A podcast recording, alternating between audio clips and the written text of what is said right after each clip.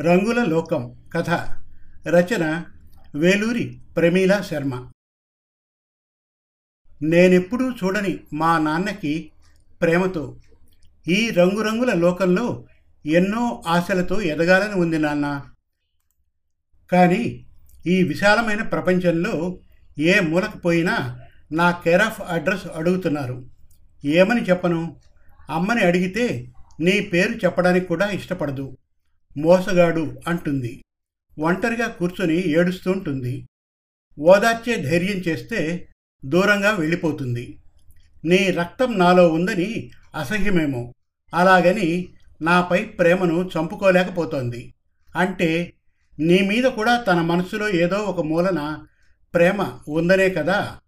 Please ఒక్కసారి వచ్చి ప్రేమగా మమ్మల్ని దగ్గరికి తీసుకోవు. ఓ తండ్రి కన్న కూతురుగా అమ్మ తన జీవితంలో ఓడిపోయి ఉండొచ్చు. కానీ ఈ తండ్రి తాను కన్న కూతుర్ని గెలిపించడానికి వస్తాడని ఆశగా చూస్తున్నాను. వస్తావు కదూ? నిన్ను తీసుకువస్తానని అమ్మకి మాటిచ్చాను. కానీ నీ కోసం ఎక్కడని వెతకాలి? అందుకే ఈ లెటర్ దేవుడి హుండీలో వేస్తున్నాను. తప్పకుండా వస్తావు కదూ? ఇట్లు నీ చిట్టి తల్లి. లక్ష్మీ నృసింహస్వామి గుడిలో పరకామణి సేవలో హుండీ ఆదాయాన్ని లెక్కిస్తున్న సుదర్శనానికి నగదు కానుకలతో పాటు హుండీలో ఉన్న ఈ లేఖ దొరికింది. ఎవరు రాసి ఉంటారబ్బా? అందమైన దస్తూరితో ఉన్న ఆ తెల్ల కాగితాన్ని అటు ఇటు తిప్పి చూశాడు. రాసిన వారి పేరు లేకపోయినా ఆర్ద్రత నిండిన అక్షరాల వెంబడి అతని కళ్ళు పరిగెత్తినప్పుడు కళ్ళ వెంట అప్రయత్నంగా నీళ్ళు ఊబికి వచ్చాయి. మసకబారిన జ్ఞాపకాల వైపు ఆలోచన మళ్ళింది. అంటే ఛాయ ఇక్కడే ఎక్కడో ఉందన్నమాట. ఈ లెటర్ ఛాయ కూతురే రాసి ఉంటుంది అనుకుంటూ ఆ కాగితం పట్టుకొని ఆలయ ప్రధాన అర్చకుడిని కలవడానికి వెళ్ళాడు. చూడండి బాబు నిత్యం ఎంతోమంది ఈ గుడికి వస్తూ పోతూ ఉంటారు. అందులో ఈ లేఖ రాసింది ఎవరని చెప్పగలం? మీ ఆతృత నాకు అర్థమవుతోంది. కానీ ఈ విషయంగా నేనే సహాయము చేయలేను. హుండీలో దొరికిన లేఖను ఆశాంతం పరీక్షగా చూస్తూ చెప్పాడు పూజారి. కళ్ళు మూసుకొని మనస్సులో ఆ నృసింహస్వామిని తలుచుకొని పూజారికి నమస్కరించి అక్కడి నుంచి కోనేరు వైపు వచ్చాడు సుదర్శనం.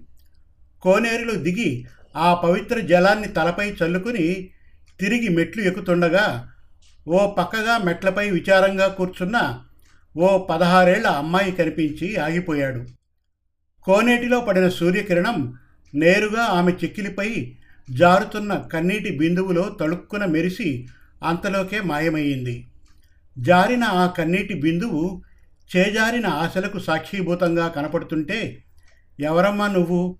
ఎవరి కోసమో ఎదురు చూస్తున్నట్లున్నావు? తెలుసుకోవచ్చా? నిరాశ నిండిన ఆ లేత మొహంలోకి చూస్తూ అడిగాడు సుదర్శనం. చెబితే మాత్రం నా కష్టం తీరుతుందా? అన్నట్లు మొహం పక్కకు తిప్పుకుంది ఆమె. ఈమె తాను వెతుకుతున్న ఛాయ కూతురే అయితే ఎంత బాగుండు? మనస్సులో అనుకుంటూ చిట్టి తల్లి అని మెల్లిగా పిలిచాడు. ఆ పిలుపుకి ఉలిక్కిపడి చివాలున తలెత్తి చూసిన ఆ అమ్మాయి పెదవులు ఆనందంతో విచ్చుకున్నాయి. నాన్న అని పిలవబోయి సంశయంతో ఆగిపోయింది. చిట్టి తల్లి కళ్ళల్లో ఎన్నో ఆశలు. ఇన్నాళ్ళు తాను కలలుగన్న నాన్న రూపం ఎలా ఉంటుందో తనకు తెలీదు. ఎదురుగా నుంచున్న వ్యక్తిని ఇంతకు ముందెప్పుడూ చూడలేదు. తటపటాయిస్తూ అలాగే నిల్చుండిపోయింది. నువ్వు నువ్వు మా ఛాయ కూతురివేనా? అడుగుతున్న అతని గొంతు సన్నగా వణికింది. అవునన్నట్టు తల ఊపుతున్న ఆమె తలపై చేయి వేసి గుండెలకి హత్తుకున్నాడు సుదర్శనం. కొద్దిసేపు నిశ్శబ్దం తరువాత అతి కష్టం మీద మెల్లగా గొంతు పెగిల్చుకొని అమ్మ ఎక్కడా? అని అడిగాడు. అప్పుడే లోకాన్ని చూసిన లేడి పిల్లల గెంతుకుంటూ గుడిలోకి పరుగు తీసి ఆయాసపడుతూ కళ్ళు మూసుకొని రెండు చేతులు జోడించి భగవంతుడికి కృతజ్ఞతలు తెలుపుకుంది. నాతో రండి అన్నట్టు కళ్ళతోనే సైగ చేసి ముందుకు దారి తీసింది. అప్పుడే ఆఫీస్ నుంచి వచ్చి తలనొప్పిగా ఉండడంతో సోఫాలో వెనక్కి వాడి కళ్ళు మూసుకుంది ఛాయ. అమ్మ అమ్మ ఎవరొచ్చారో చూడు కళ్ళు ఇంతింత చేసుకుని తల్లి భుజాలు పట్టి కుదుపుతోంది చిట్టి తల్లి. కళ్ళు తెరిచిన ఛాయ ఎదురుగా నించున్న వ్యక్తి వంక అయోమయంగా చూసింది. అతన్ని అంతకు ముందన్నట్టు చూసిన గుర్తు లేదు. మరి తనని వెతుక్కుంటూ ఇంత దూరం ఎందుకు వచ్చినట్లు? ఆలోచనలతో ఆమె భ్రుకుటి ముడిపడింది. తల్లి ముఖంలో భావాలకు అర్థం తెలియక అయోమయానికి గురయ్యింది చిట్టి తల్లి. అంటే ఈయన తన తండ్రి కాదా? మరి తాను ఛాయ కూతున్నని ఎలా పోల్చుకున్నట్లు? సమాధానం దొరక్క సుదర్శనం వైపు చూసింది. అప్పుడు నోరు విప్పాడు సుదర్శనం. అమ్మా ఛాయ ఇన్నాళ్ళు మీరెక్కడున్నారో తెలియక మిమ్మల్ని కలవలేకపోయాను. పదహారేళ్ళ కిందట నువ్వు రాంబాబు వైశాఖ శుద్ధ ఏకాదశి రోజున లక్ష్మీ నృసింహస్వామి గుడిలో పెళ్ళి చేసుకోవాలనుకున్న విషయం నాకు తెలుసు. మీ పెళ్ళికి సాక్ష్యంగా నన్ను మరో స్నేహితుడిని రమ్మని పిలిచాడు రాంబాబు. మీ ఇద్దరూ ప్రేమించుకున్న సంగతి బంధం ముడి వేసుకోవాలన్న సంగతి నాకు మాత్రమే చెప్పాడు. అప్పుడే నీ ఫోటో చూశాను. మా వాడికి సరైన జోడి అనిపించింది. చాలా సంతోషించాను. కానీ విధి నిర్ణయం మరోలా ఉంది. చెప్పడం ఆపి కాసిని మంచినీళ్ళు కావాలన్నట్టు సైగ చేశాడు. మౌనంగా రోధిస్తున్న ఛాయ మనసులో భావాలను చదివినట్లుగా వాడు నువ్వనుకుంటున్నట్లు మోసగాడు కాదమ్మా. అప్పటికే తన వల్ల గర్భవతి అయిన నిన్ను పెళ్ళి చేసుకొని సమాజంలో గౌరవంగా బ్రతకాలని ఎన్నో కలలు కన్నాడు.